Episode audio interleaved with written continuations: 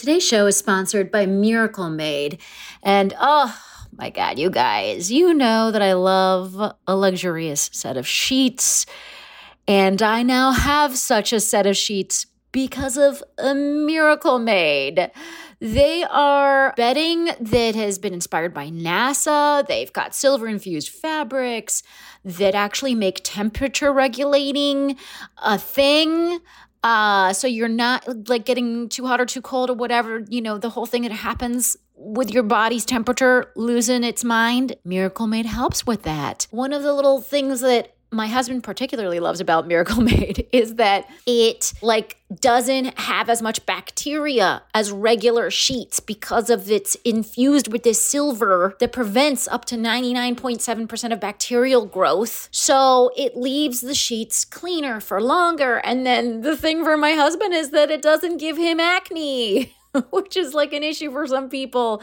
But more than all of that, it's just luxuriously comfortable and delightful. And it has that cooling feeling while also being cozy. Very hard to achieve those two things at the same time. I mean, miracle made. Come on, well done. So here's what I think you should do. I think you should go to trymiracle.com slash fake the nation and buy some sheets today. And if you order today, you can save 40% off. Use the promo code Fake the Nation at the checkout, and you'll get three free towels and save an extra 20%. So there's just a lot of savings here, folks. Order today, you'll get 40% off. Use the promo code Fake the Nation. Go to trymiracle.com slash fake the nation. And Miracle's so confident in their product, it's backed with a 30-day money-back guarantee. So if you're not 100% satisfied, which I don't see happening, um, you'll get a full refund. Upgrade your sleep with Miracle Made. Go to trymiracle.com slash fake the nation and use the code fake the nation to claim your free three piece towel set and save over 40% off. Again, that's trymiracle.com slash fake the nation to treat yourself. Thank you, Miracle Made, for sponsoring this episode. Fake the Nation, episode 183.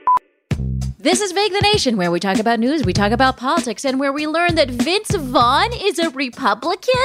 I'm your host, Negin Farsad, and I had no idea, you guys. He was like the swingers icon of my youth. Why did this happen? Um, do you guys know what I'm talking about, by the way?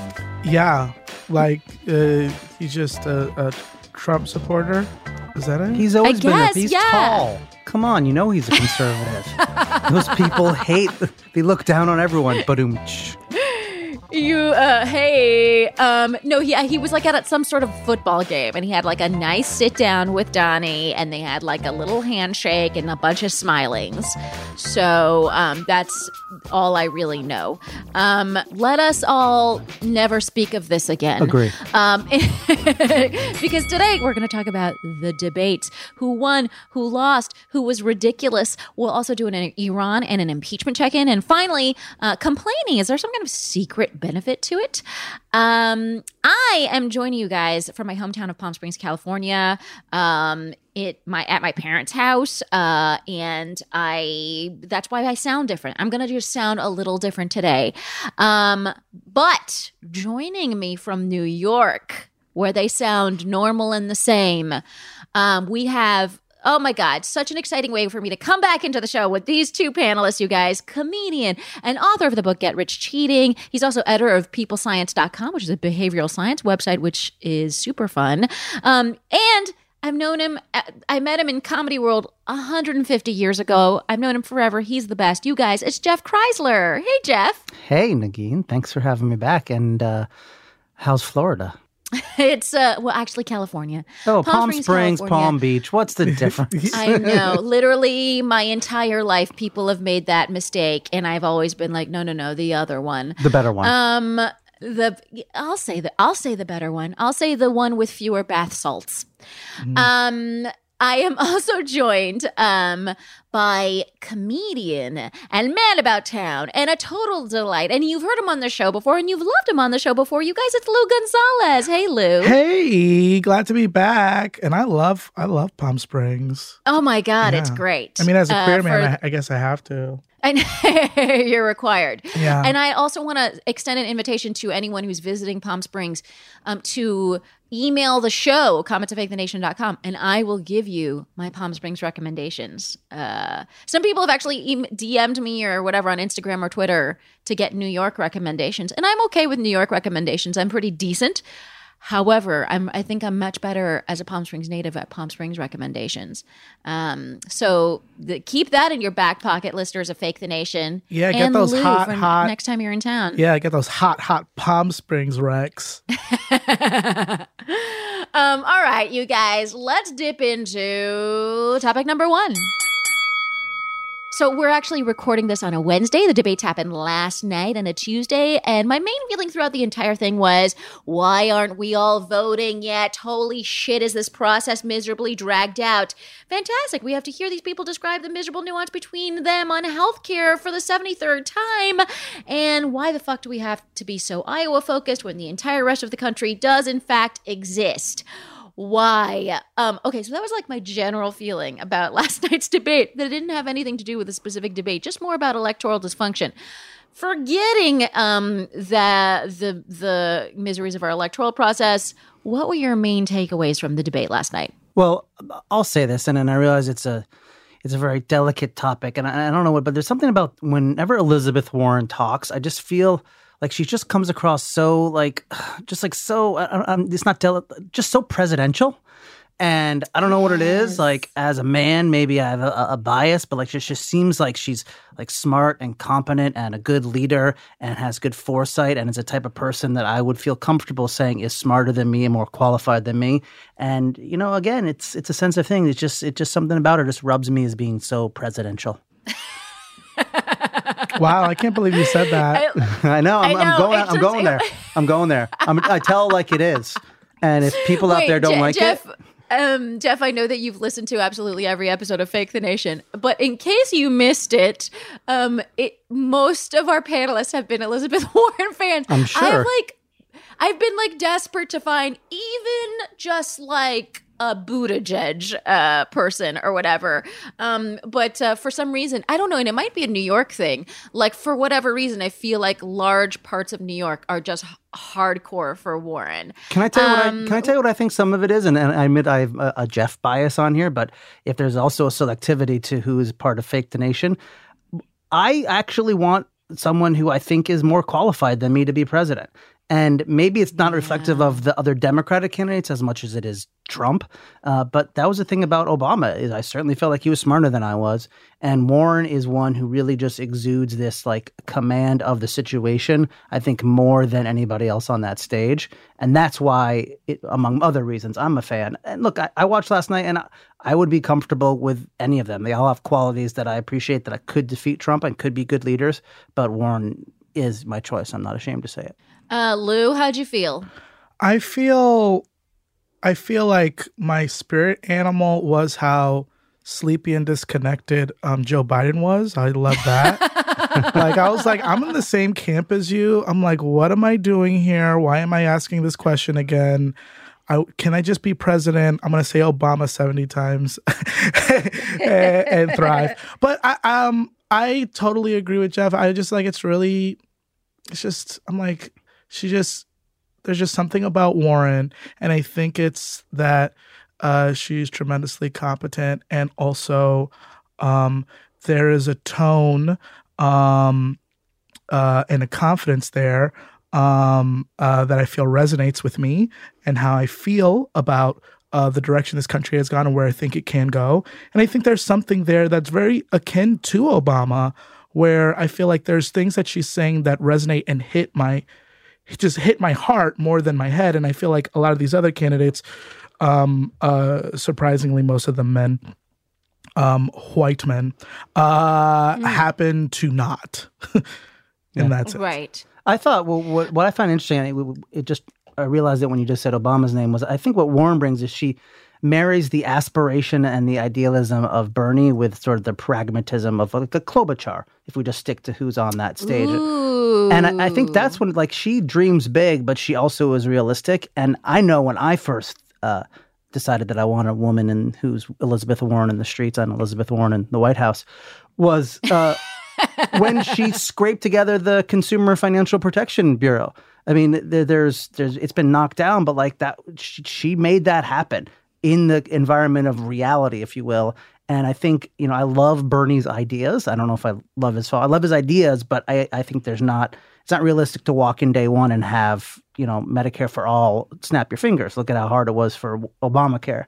And I think Warren marries uh, pragmatism and, and working within the system and having a plan with that idealism.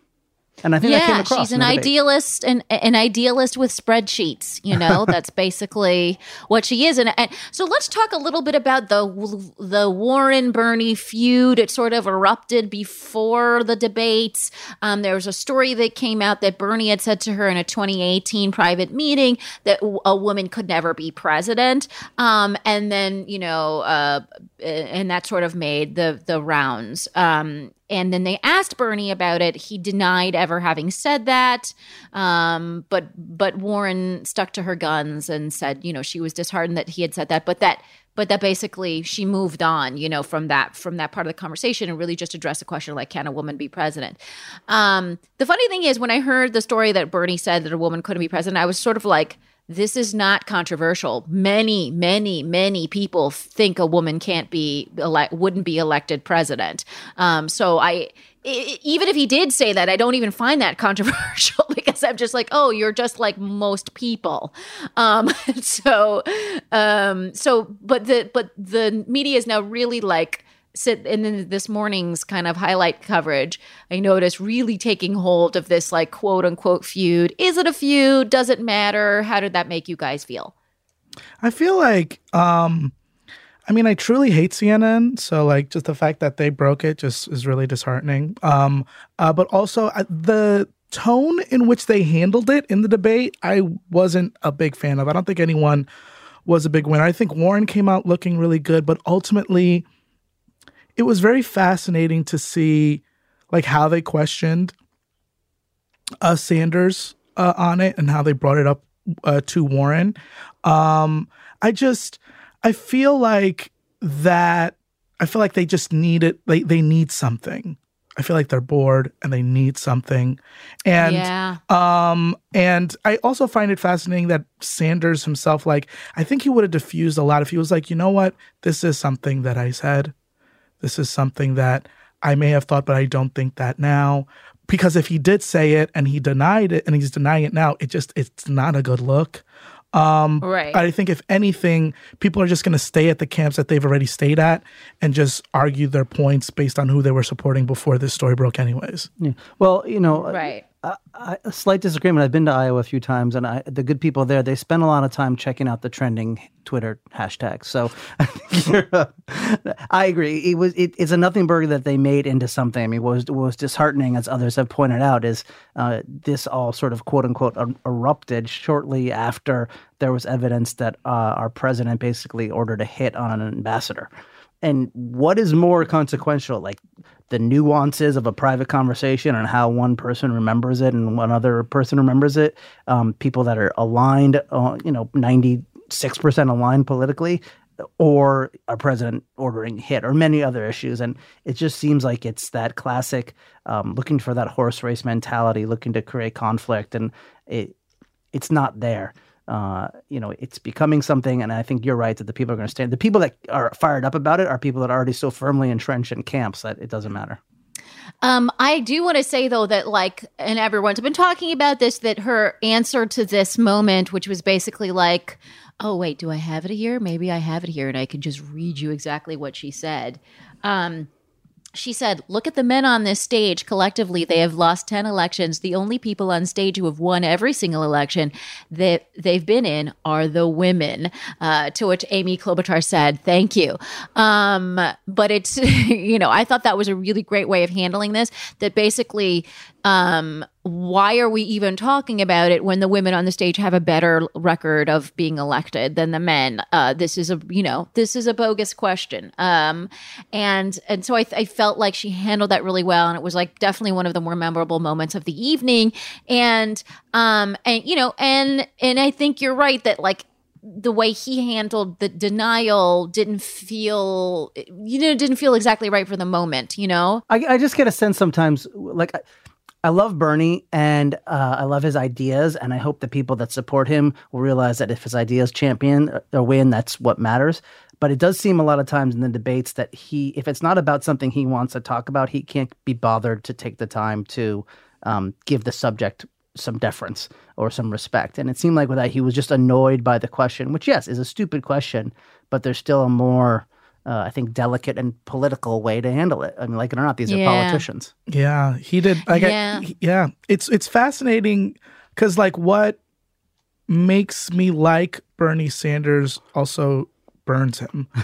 uh is like I like his focus. I like this like this is an issue that I want to focus on. This is why I'm here. This is why I came to do. But also that can you know that sort of stubbornness could burn you when there's an issue that definitely resonates um with people. Um uh and uh I think that's something that he dealt with in the last election uh, with Black Lives Matter, with Black Lives uh, Black Lives Matter, um, and he's dealt with it here, where it's just like, well, this is what I'm talking about. It's like they're bigger. The world is bigger than what you're focusing on, and while uh, uh, this is something that you may not want to pay attention to, the world kind of is, and you kind of have to like pay attention to it. Yeah.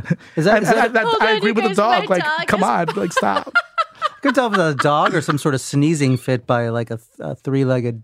What's interesting person. is that we have a bunch of dog toys in the studio here in New York. I thought those were sex toys. Oh well, you know, first of all, anything's a sex toy if you're uh, Creative if enough. creative, yeah, or if you're malleable enough. Uh, Um, to I- I wanna can I say- tell- sorry, oh, sorry. Negin, when, Yeah, when you, you please. know when you're in the studio, it's a lot easier for me to interrupt you without feeling like a misogynist jerk. So, like, if our listeners could just pretend. um, I just want to tag on to, to what Lou is saying, or uh, that about like it's great to have the one issue, but you know. It, whether or not traditional American politics are out the window at this point or not, one of the things our metrics I think has always been like, uh, what kind of leader are, are you in, in broad strokes, right? Because you can't predict what's going to happen. You're not going to walk into the Oval Office and get to do exactly what you want. You have to respond to world events. And if we're just in a neutral state and everything's groovy, and Bernie wants to impl- you know uh, implement his plans to change the economic structure, great. But realistically, there's going to be something else that happens: a natural disaster, a conflict, a, a collapse somewhere. And Right. Who's better to like respond to that stuff versus just blowing it off? Oh, that's a really good point because I think, especially just in the debates themselves, you can see Elizabeth Warren just is able to handle every question very thoughtfully as if she's already been a president. You know what I mean? And so, again, I'm so in the bag for Warren. I should stop talking, but I, uh, I want to, um, I want to look quickly. So it's a four way tie in Iowa. The national polls have still Biden in the lead with um, Bernie and, and Elizabeth close um, in a, in a following him closely, and then um, and then Buttigieg Buttigieg of, um, coming in fourth on the national polls. But in Iowa, it's like a bit of a four way toss up. Anything could happen situation. Um, do you guys feel like this debate changed anything? Did anything about Biden or Buttigieg move you, or or Klobuchar? Or Tom Steyer, you know, and his First of plaid all, tie. hey, Tom Tom Steyer showed up. Okay, I think we all can agree that he showed up, and we saw that he was a person. Um, and he was there, and he said words, and Yeah. I don't remember what those words are, or even what his voice sounds like, but he was there, and I think that's a win in itself for him Yeah. at his camp. no, I have. Can I just say about Tom Steyer though that like he he's not a piece of garbage. You know what I mean? I Right. do believe that he's the, a billionaire progressive. I, I I believe that about him. And again, I I would take him. I would take him over Bloomberg if we have to if we have to choose between billionaires. Um, just based on on on the rhetoric that we we've seen from him, he's not like total garbage, but he is in fact just essentially a guy that showed up and said words also at the same time. He felt like a hype man. I mean, I feel like every response was he go as uh, Buttigieg correctly pointed out, or as Warren said earlier. But also, like, yeah, yeah, and, and also, like, I feel like he also used his money to position himself to get to the place where he was, where he was like one of the candidates up there for the debate. Because truly, I mean, if you ask anyone in the country, they would not want to see him up there. They would rather see someone else.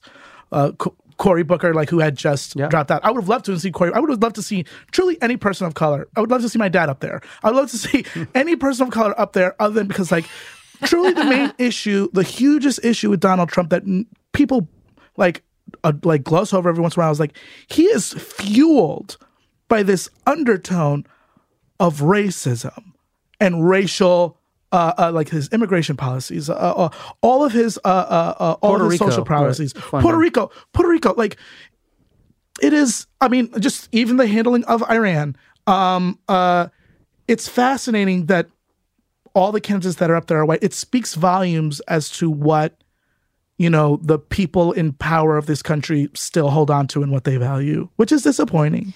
Um, agree. Did did Buttigieg move either of you at all, Here- or do you think that that uh, his performance will move the needle for him? my feeling was that um, without really doing anything, Biden was strengthened in the sense that, like, the last point that we were bringing up about Warren uh, being sort of, it felt like she's been president and sort of she could handle things as they come up. I think that that's sort of been Biden's selling point the whole time. Like, I'm steady presence, I've been there, et cetera. Whether that's a good selling point or not, that's his shtick.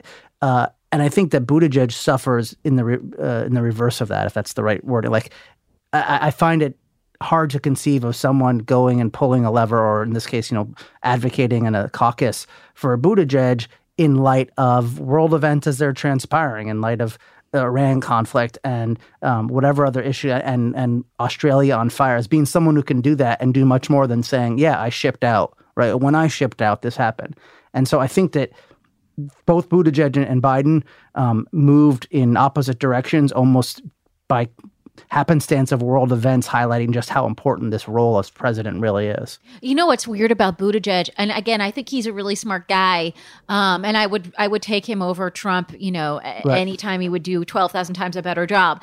Um, but he really, really spent a lot of time restating questions, Yeah. uh, and just really aggressively agreeing with the moderator. And then by the time you got to like what he might do about it, a solution part of the answer, uh, it, the the time was up. You know, and so it was like it. So it sort of felt like you know, the thing that I used to do in high school when I didn't fully have a lot to say about the analysis of like the French Revolution or whatever term paper I was writing. You know what I mean? Where I would just like really do a lot of stating um, and then before I got to analysis and solution. So, um, so that was, I think, I think, and that's kind of what we've seen him from the beginning. I think it's like a real, you know, problem. I do want to say Klobuchar. It's funny because I was wa- I watched the debate with my parents um, and my husband, and my mom was just like, I like her, you know, and.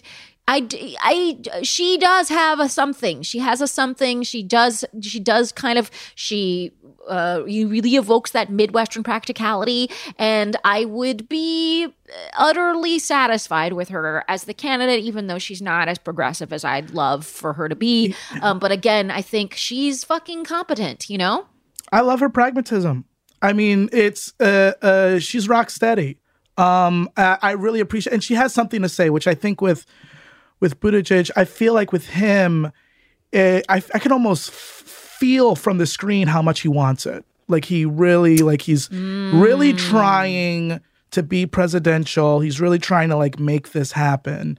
Um, but it's very difficult to when uh, uh, to do that when when he's talking and he doesn't really have much to say. Right.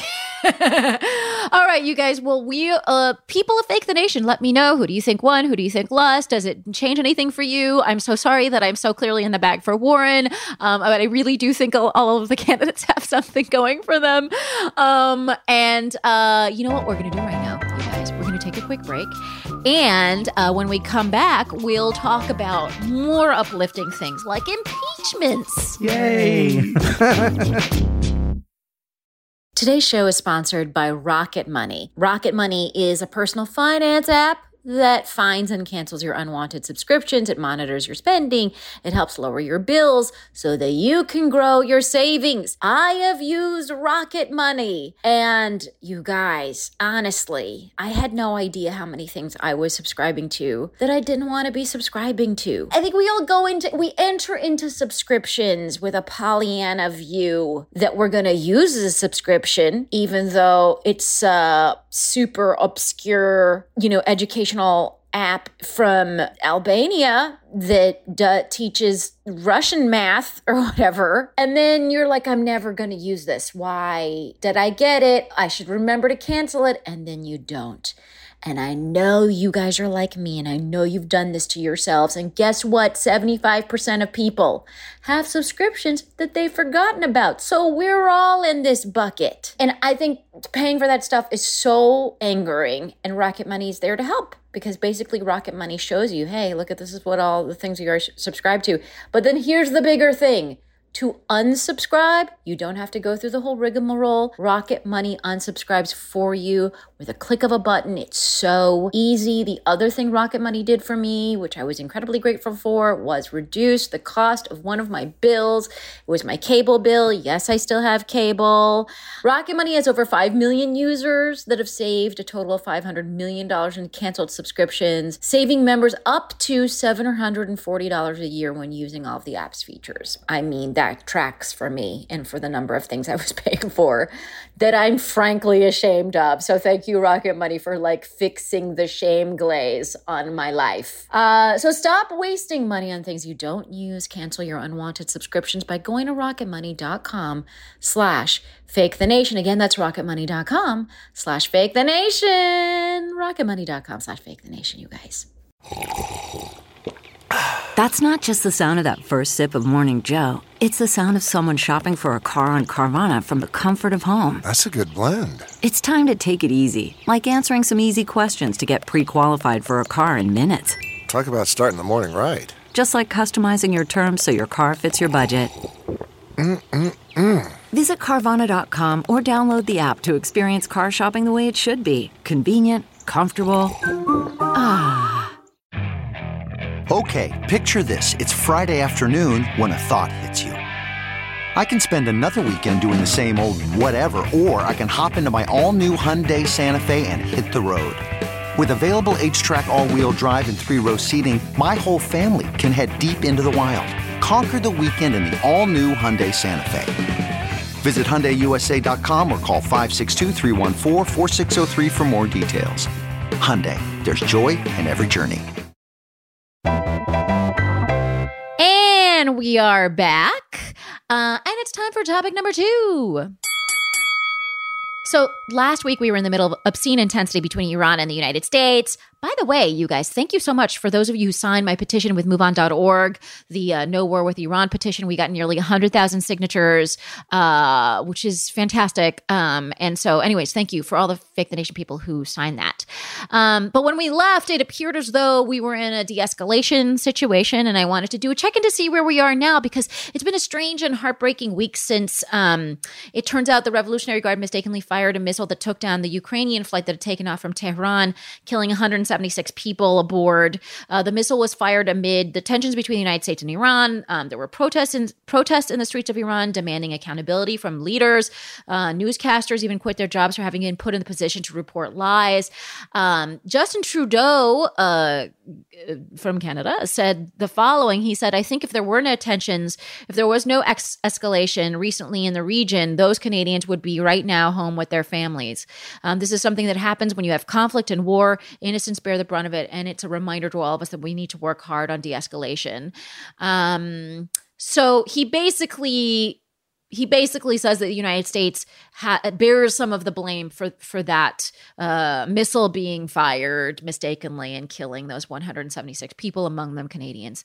Um, what do you make of Trudeau's assessment and where where do does it feel like we stand right now with Iran? It's such a crazy week with the debates and the impeachment um, firing up that I, I I honestly feel confused.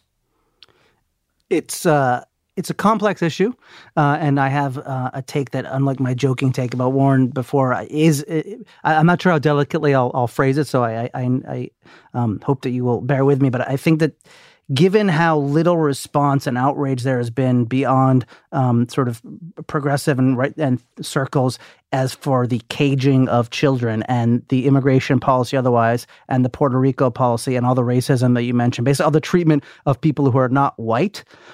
I think that if there is a tiny silver lining out of this, the fact that Trump's crazy policies for to uh, an inadequate label to just call them crazy uh, affects a, a white country like uh, Canada, maybe we'll start to uh, hammer in the message to people that haven't been moved by his treatment of brown people that there are consequences and that lives are being affected and lost.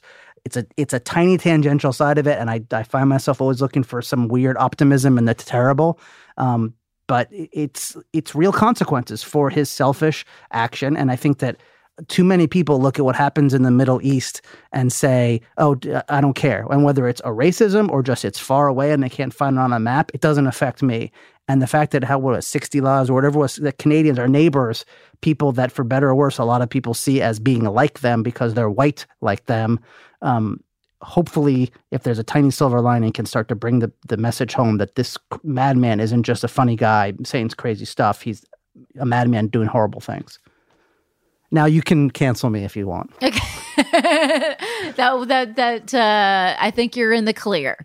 Um, Lou, do you feel where do you feel like we are now, and and and is it sort of like the news cycle has moved on, and so it's not even happening? Oh, for sure. I think they're more, they're definitely more interested in, in the election. Uh, the fact that um, they they looked at um, uh, the retaliation uh, uh of Iran as a nothing brother burger, other than um, uh, that accident. I think what's fascinating um, about the whole thing is that I'm surprised there hasn't been more of this like more of mm, Trump yeah. making decisions that and like I mean he probably I mean he definitely has but in terms of like on a large scale I mean he's basically been poking at Iran since he yeah. became president. I think well I think early in his administration there were still competent people there that were advising him preventing things from happening and I think now everybody has left that could stop him from doing stuff. I bet like in the first couple months he walked in there, he was ready to like just blow everything up, but people stopped him from doing that. And now I don't think there's anything stopping him. Well, good for. Well, he's like he, he's basically at this point like posting jobs on ZipRecruiter. You know what I mean? Like it's very hard for them to fill some of these positions, and like you know, the State Department is essentially a series of empty cubicles.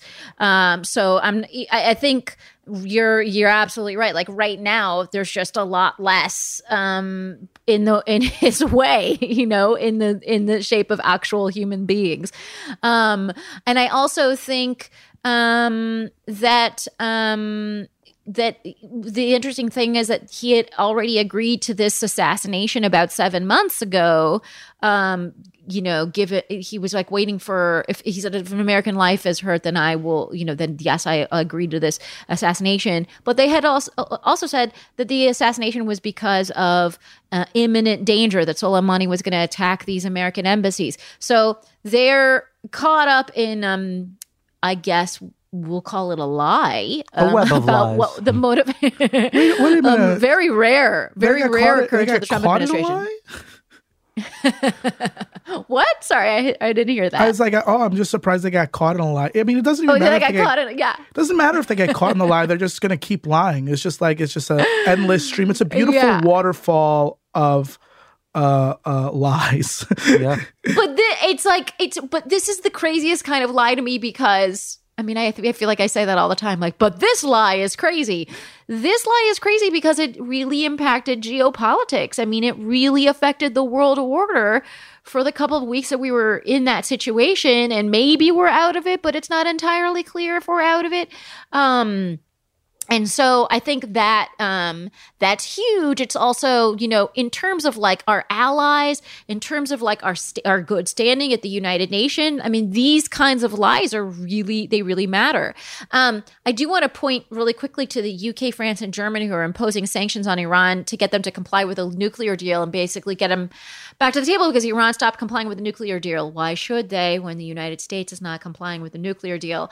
Um, the you uh, and uh, the and the shitty thing about that is that um, so they're imposing sanctions. Um, the U.S. sanctions that were already imposed include a prohibition on banking transactions, which basically means that it fucks every country out of doing anything with Iran because so much of banking happens through the United States. Um, the European Union was trying to work out some kind of barter system so they could avoid like currency transactions, and I, it, it looked like that was difficult and not happening. It's so weird how So- one impact of this might be the institutions of banking and other international uh, important functions might move out of the United States by being withdrawn. It's only, I mean, if you were someone, let's say your name is Patamir Vlutin, and you wanted to diminish American power, you would make sure all of the international institutions that have funneled through America no longer do so. That so some other uh, force elsewhere creates them in the future. Right, because, and this is the thing, if like, because we're too volatile right Yeah. now.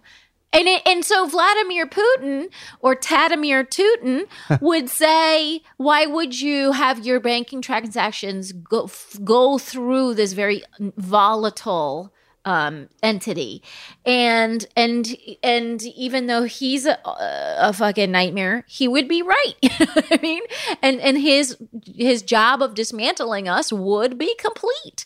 So I think, I mean, yeah, basically, uh, We're screwed. closing thoughts. Yeah.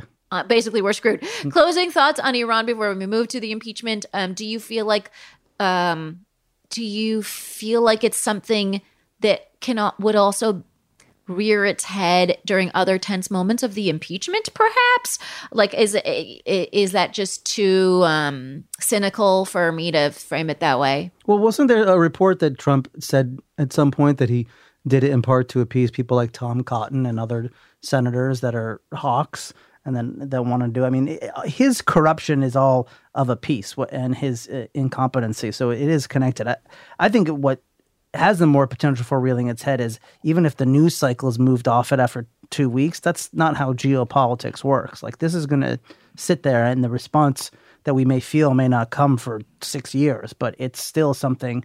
It's still an assassination of a of a state official without any justification, um, and then a series of lies. Then the ramifications will rear their head at some point. On that note, let us move on to um, I think other the word cheery. ramifications. That cheery note.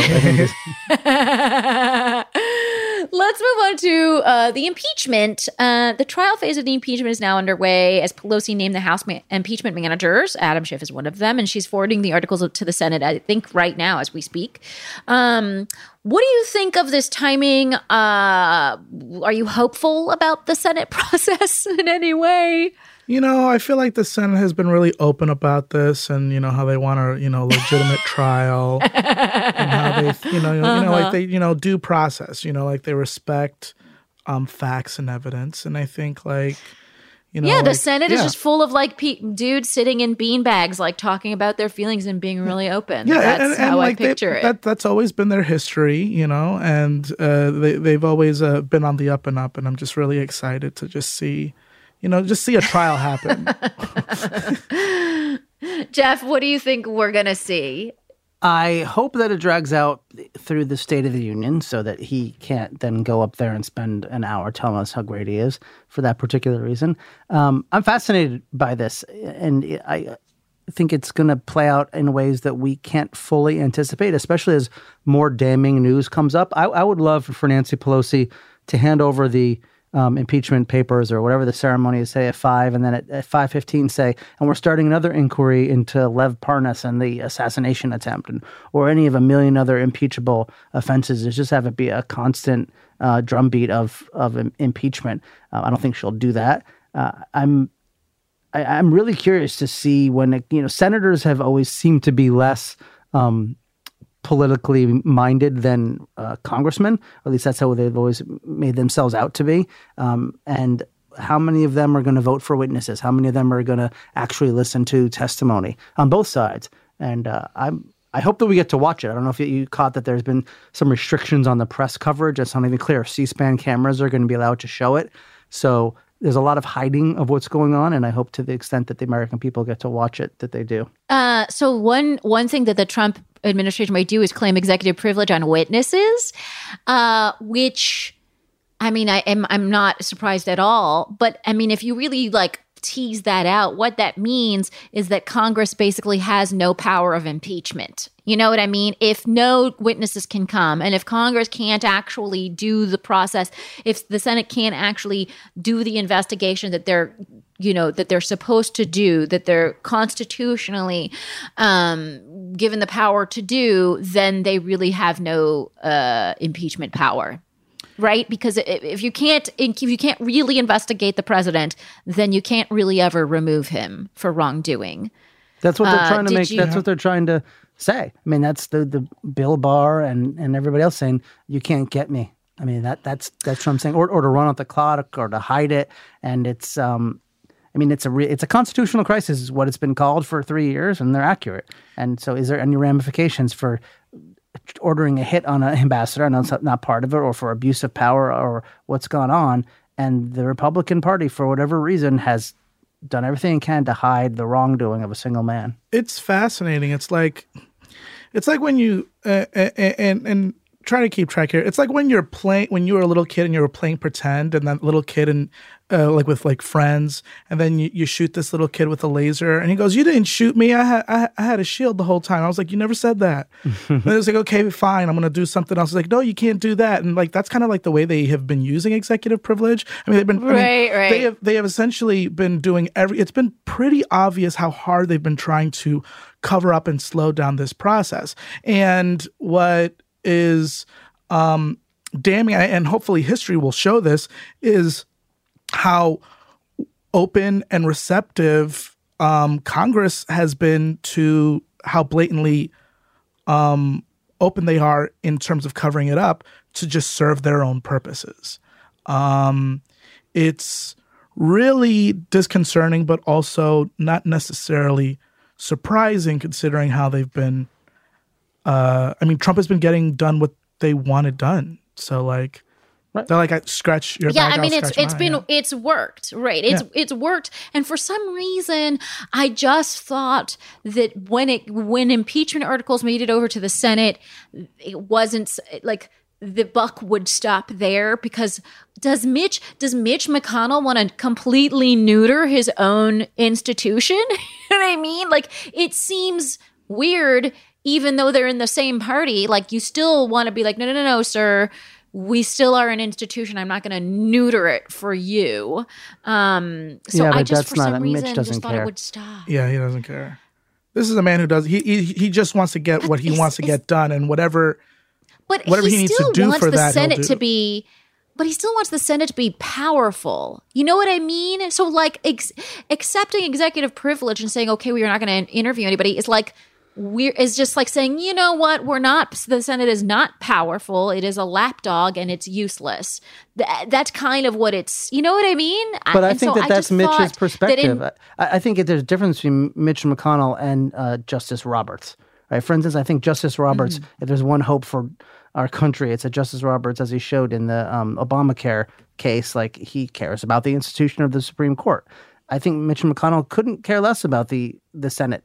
I think you know a lot of Republican ideology has been driven by you know Ronald Reagan's "the government is the problem," and so the more the less government accountability is, the better because they think let people get away with whatever they want under the assumption that they're always going to be the ones in power getting away with the stuff that they want. And so I, I think that he would be fine if the Senate abdicated its power, um, except for the power to stonewall. I mean, if he really thought the Senate should have some power, what about the hundreds of bills that are uh, on his desk from the House? What about all of the other things that have that have happened? I mean, he, he even abdicated power with the whole the Merrick Garland thing, right? As much as it was BS, he Yeah, said, you're "Well, right, let's let the right. American people decide." Like he doesn't care about the institutions. No. Well, you guys, I just Need to drink. In my heart of hearts, I believe in my heart of hearts, I believe that Mitch McConnell has like a little pocket constitution somewhere in the folds of his chin, and that one day he'll look at it and be like, you know what, guys, I had it all wrong, and then that one day will be. You know, tomorrow when the impeachment proceedings start. So, um, join me in this wishful thinking. Um, I join you. Uh, Thank you, Jeff. Um, now, you guys, let us move on to the final topic, topic number three. Uh, so now's the time in the show when we don't talk about the political, the miserable political condition, uh, but we do talk about the miserable human condition. Uh, we read a piece of the Times by Micaela Marini Higgs called "Go Ahead and Complain; It Might Be Good for You." So we'll get into the nitty gritty of the article in a minute, but let's just start with your relationship to complaining. What is it? I love it. I'm a um my my families are big complainers. Uh we're big venters. Uh we love shaking our fists and screaming at the sky. It's really great. Um but uh as I've gotten older, I've gotten to realize that the nature of our complaining um, has been unhealthy to my psyche, and I've uh, sort of grown to like change my relationship to it. I still love it because you know I've just been ra- I've just been raised on it. But uh, I gotta say, like, yeah, there's um, it's a it's an old pastime for me. So like you know, it, it held a special place in my heart. Wait, when did it? When did you kind of feel that it was not good for you? Like, when did that realization come? When I discovered that it created a toxic atmosphere with people that I cared and loved, where like, where like me genuinely being upset about something um would permeate and impact how my how like the atmosphere of people who liked me were. And even if we were doing good things i just had this one moment in which i had a problem. And think that it was a release but essentially it was a dump it's like oh this is what i what i thought it was it was just like a, a small cup of water but really what i did was dump a gallon on your head and i could not gauge the nature like the weight it. of what i was unleashing on people I think that's Ooh, that- that- unleashing. that, that feels like a very um, showbiz related experience too. Like my, uh, I'll back up and say like I pretty much start every day by saying I shouldn't complain, but, and then depending on how I feel, either I stop there or I have a list of complaints. However, I'll say my similar, uh, I don't wouldn't, wouldn't call it a come to Jesus moment, but your moment of like, okay, these complaints are unhealthy was related to show business, was related to being with people, particularly in comedy, who it's like after a show, every conversation is, well, do you think that person's funny? Or like, I didn't get this. Or, and like, you know, there's a show business toxicity is another 17 episode Oh, podcast. yeah. But part of it was like, if you're always complaining about stuff, you're not going to appreciate what you have. And not that you shouldn't. I mean, you shouldn't bottle that up. You should release it at some point. Um, but in whatever context, like you can always complain. The expression "I can't complain" is a total lie. You can complain about it. Like the people at the top of the mountain can complain about something. Uh, but eh, I think you have to make a personal choice about about when you do so, um, and and when it's healthy, and around whom you do so. Uh, you know, you don't want to complain to your kids too much. You want to go to someone and complain about your kids, but not to them. Right. Um, you know, it's funny. Like I, uh, the, the article talked about, you know, complaining can be useful in bonding and it can strengthen friendships. And and I feel like that's definitely true. You know, when you're in a new situation, like let's say the the comedy scenario where you're like green room, back of the, you know, you're in the in the green room. You just like are listening to another comic do the set. Maybe the audience is cold, maybe whatever, and you are just like meeting a new comic for the first time, and you're just like, hey, this audience totally sucks, huh? And it's like, yeah, they are. Like that moment where you are both ag- in agreement about a complaint and your new friends, and it's like this scintillating, it's like, it just totally brings you together mm-hmm. is really intoxicating because you're like, oh my God, this other person feels the same shitty way that I feel right now. We're the same. Um, and so I totally, I was happy to see uh, that the article made the like kind of scientific case that it's it's useful in bonding and strengthens relationships because I felt that um, myself. Um, but the article makes the case uh, that there's basically three categories of complaining. There's venting, problem solving, and ruminating, also known as dwelling. Um, and the uh, the the stuff that is good. I mean, I, you know, the stuff that's toxic. Um, I The think dwelling, right. l- is the dwelling, right? Which is probably it sounds like what Lou was raised on. Is that right, Lou? Well, yeah, I mean, I think it was uh, a hundred percent where it was just like because what we were raised on was we were dwelling on our poverty. Right. Like right. we just always didn't have money. Like we were good. I mean, like I said, we- I mean, like I had a really great childhood. But one of the things that I noticed in looking back at my childhood was, oh wow, there was a consistent thread about how we didn't have enough money or money was spent wrong or there was this, and it always revolved around that on the dwelling of the lack of this thing. Right, right, right, right.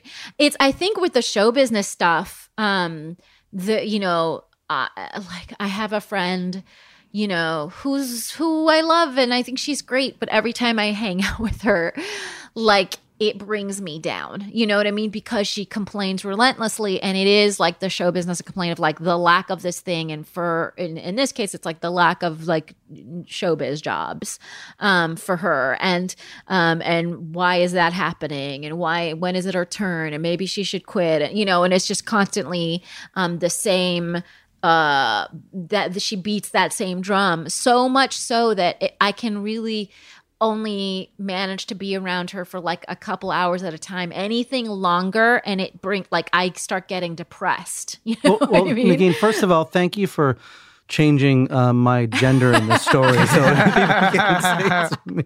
Uh, I, but you point out a fine. I mean, there, there's I don't know if it's a fine line, but there's a line between what, the initial example you had of like having a common enemy, like a new friend, and you bond over a bad audience, or any workplace, a bad manager or a bad decision. Instead of like having that common enemy and bonding versus always being the complaining person. Like I, I find myself as I get older and I spend more time like with my own family and I spend uh, you know the the interaction I have with my friends is less frequent being conscious that I'm not the person that always is one note particularly if that note is negative I mean it's easy to complain about stuff like you just go ahead give me green light so I'm being more conscious to do so because I don't want to be a version of your quote unquote friend that you that you just Right. mentioned um, but well, that- and I and I think I'm glad you mentioned, um, you know, having a family because now that I have this baby, um, I am very conscious about not being the one to complain about being tired all the time or just like having, you know,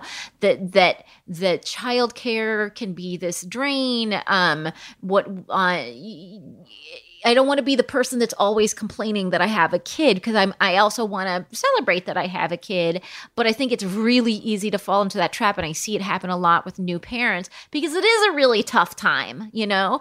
Um but then it also kind of I think further alienates you from having a normal social life. If, like you said, if you're the one that's always shows up and is always complaining for the rare occurrent times when you can show up, you Right. know? I found one thing that's related to this that I found interesting is humble bragging.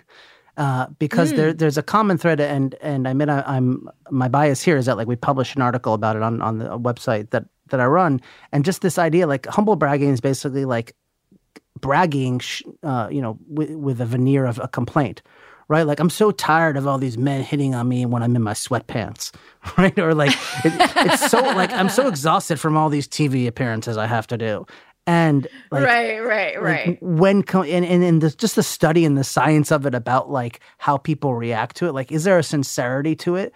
And and i think you know what the science says in humble bragging context is like stuff comes across as insincere it actually breaks relationships more than it, than it might build them.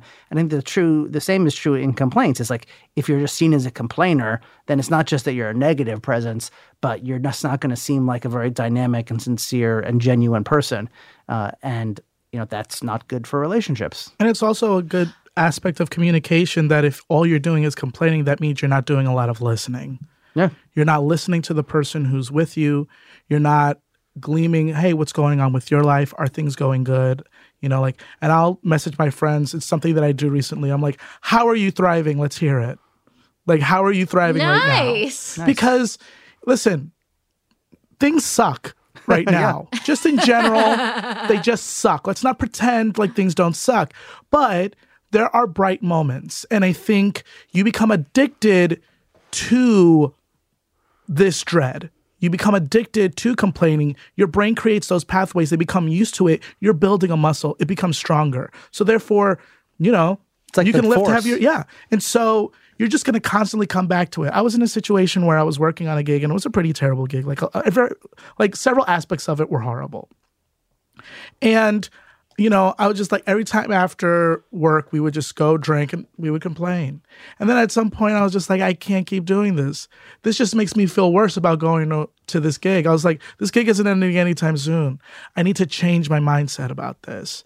And it's not saying that you're dismissing what's bad. You just need to check yourself as like, okay, my feelings are valid, but what are the things that are generating these feelings? And, And so I actually I think that's a really good um, p- point that you basic. It sounds like you went from what the article would call like venting to dwelling. So venting, and the, the article talks about is is healthy because it lets you get out your feelings so they don't build up and turn into stress. Um, which is funny. I didn't really actually think about like venting as as having some sort of you know having um, a relationship with stress. Um, but it makes sense, right? That like if you if you don't keep things bottled up, if you let people know what's going on um, through venting, it could it could really help you. Um, but then I guess it's at a certain point, venting turns into the dwelling, and then that's when um, when it becomes more more toxic. So that's one of the ways in which the article talks about it being um, healthy. And she also talks about like the way that you should do what type of um, complaining you should do. And I what one of the things I really liked is like saying um, to someone, "Hey, I just need to vent." Like, stay from the outside outset. This is what the, this conversation is going to ha- be like right now. I'm going to vent, um, and even saying, "Oh, and I don't really, you know," and I just like, I just need a sounding board, or like, "Oh, I, I wonder what your thoughts are on this." Um, let the person know like what you want out of it, so they're not. So if their role is just to sit and listen and empathize, then that's fine. Or if their role is to help you come up with a solution, then that's fine too. But it's like for um, it's helpful for both parties to know what exactly is going on. Um, and the mere act of naming what's going on is you being more mindful about it. Uh, so that you sort of like don't take your complaining to a level of like you know ridiculousness Wow, I feel like you should be my marriage counselor. just, like, just like I mean, I I, I, I joke because it's true, but like you, you know, when you are in a relationship, and obviously marriage being you know the most intimate with the most like uh, aspects to it, just like knowing what you want out of a moment is key, right? Like I just need to vent. Like don't try to problem solve. And I think that Yeah. you know, not just for the listener, but also for the person complaining. Like if you go, and I just got to like tell you this crazy ass story. Like that's great if you can set the expectations there, because people don't know. You can't walk up to someone you haven't seen and just start going. They're not going to know what you want out of it. So if you can say so, that's useful too. It's great advice. Yay, I'm married Yeah. still. yeah i mean I, I think i think it is and i and i it's funny i like i i feel like in my own mind always battling that line between um am i vent am i just am i venting or am i complaining um and i always um i've i sort of associate complaining with um you know when you're on an airplane I, I just flew back from someplace and um you know there was there was some people in first class. I was not in first class. Um i was in economy with my knees in my nose. Um and and i'm a short person. Uh but i was but i walked through first class and there was like this woman and she was complaining about like some drink that they didn't have or whatever. I couldn't catch the entire thing. And i was just like that's the essence of like shut the fuck up. You know what i mean? That to me there's something about that kind of like class-based complaining that i especially can't handle. You know what i mean? um and uh and and i and so i always want to be mindful of like what type of thing am i upset about and is it and is it a first world problem you know what i mean because if it is uh, I don't know. I don't even feel like I have the right to vent about it. You know what I mean? Yeah, it's interesting because I, I'm actually, as you're talking, it makes me reflect upon our earlier conversation about the debates. it's like you can complain about Elizabeth Warren if you're a Bernie fan or vice versa.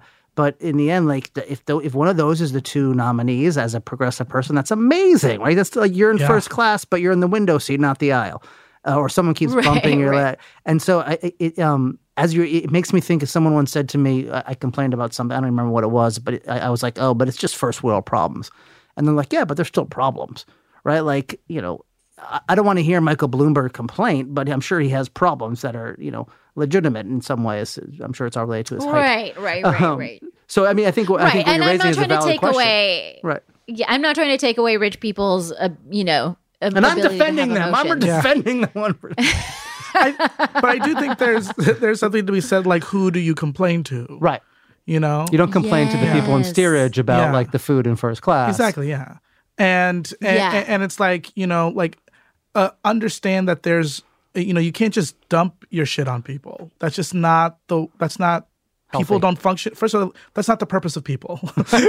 that's not the purpose of people. And, and you have to be conscious of that. And it's like regardless of ever how you're feeling, sometimes you may have to check it if it's not the right place. Have a have people in your life and work towards having people in your life. And I think that's what's difficult is that people don't understand that there's different types of relationships and that there's different ways of venting. There's different degrees of venting. I think there's just people who just like they give it to everyone. I think it's great to like like Donnie needs to have someone in his life that says to him, you know, this or that thing is wrong or ridiculous or cruel. Um, and I think we're in a culture of like, uh, what's the word? Like being polite.